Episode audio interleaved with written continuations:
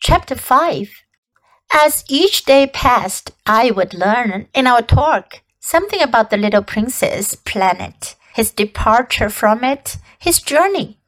The information would come very slowly as it might chance to fall from his thoughts. It was in this way that I heard on the third day about the catastrophe of the baobabs. This time, once more, I had the sheep to thank for it for the little prince asked me abruptly, as if seized by a grave doubt. It is true, isn't it, that sheep eat little bushes? Yes, that is true. Ah, I am glad. I did not understand why it was so important that sheep should eat little bushes.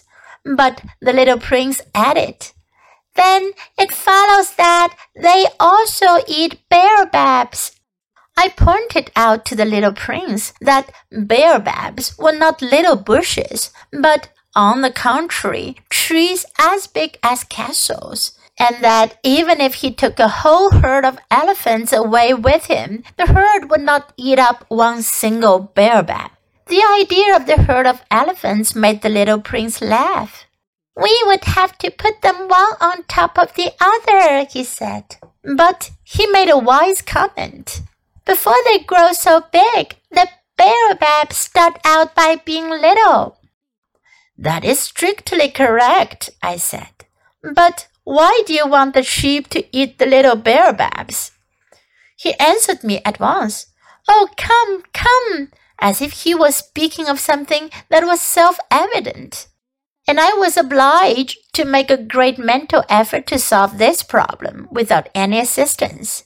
Indeed, as I learned, they were on the planet where the little prince lived, as on all planets, good plants and bad plants.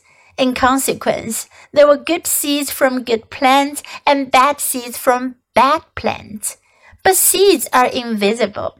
They sleep deep in the heart of the earth's darkness until someone among them is seized with a desire to awaken. Then this little seed will stretch itself and begin timidly at first to push a charming little sprig inoffensively upward toward the sun. If it is only a sprout of radish or the sprig of a rose bush, one would let it grow wherever it might wish.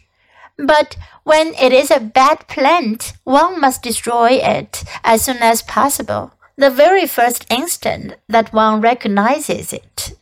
Now there were some terrible seeds on the planet that was the home of the little prince, and these were the seeds of the baobab. The soil of that planet was infested with them.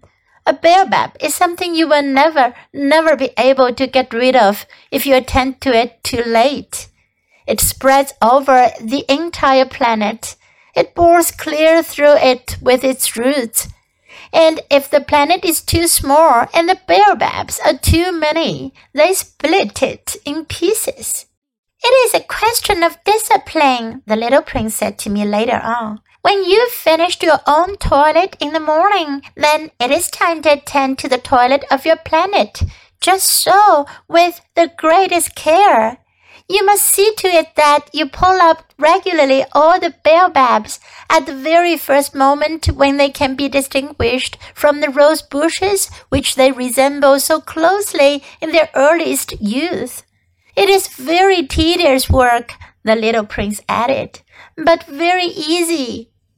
And one day he said to me, you ought to make a beautiful drawing so that the children where you live can see exactly how all this is that would be very useful to them if they were to travel some day. Sometimes, he added, there is no harm in putting off a piece of work until another day.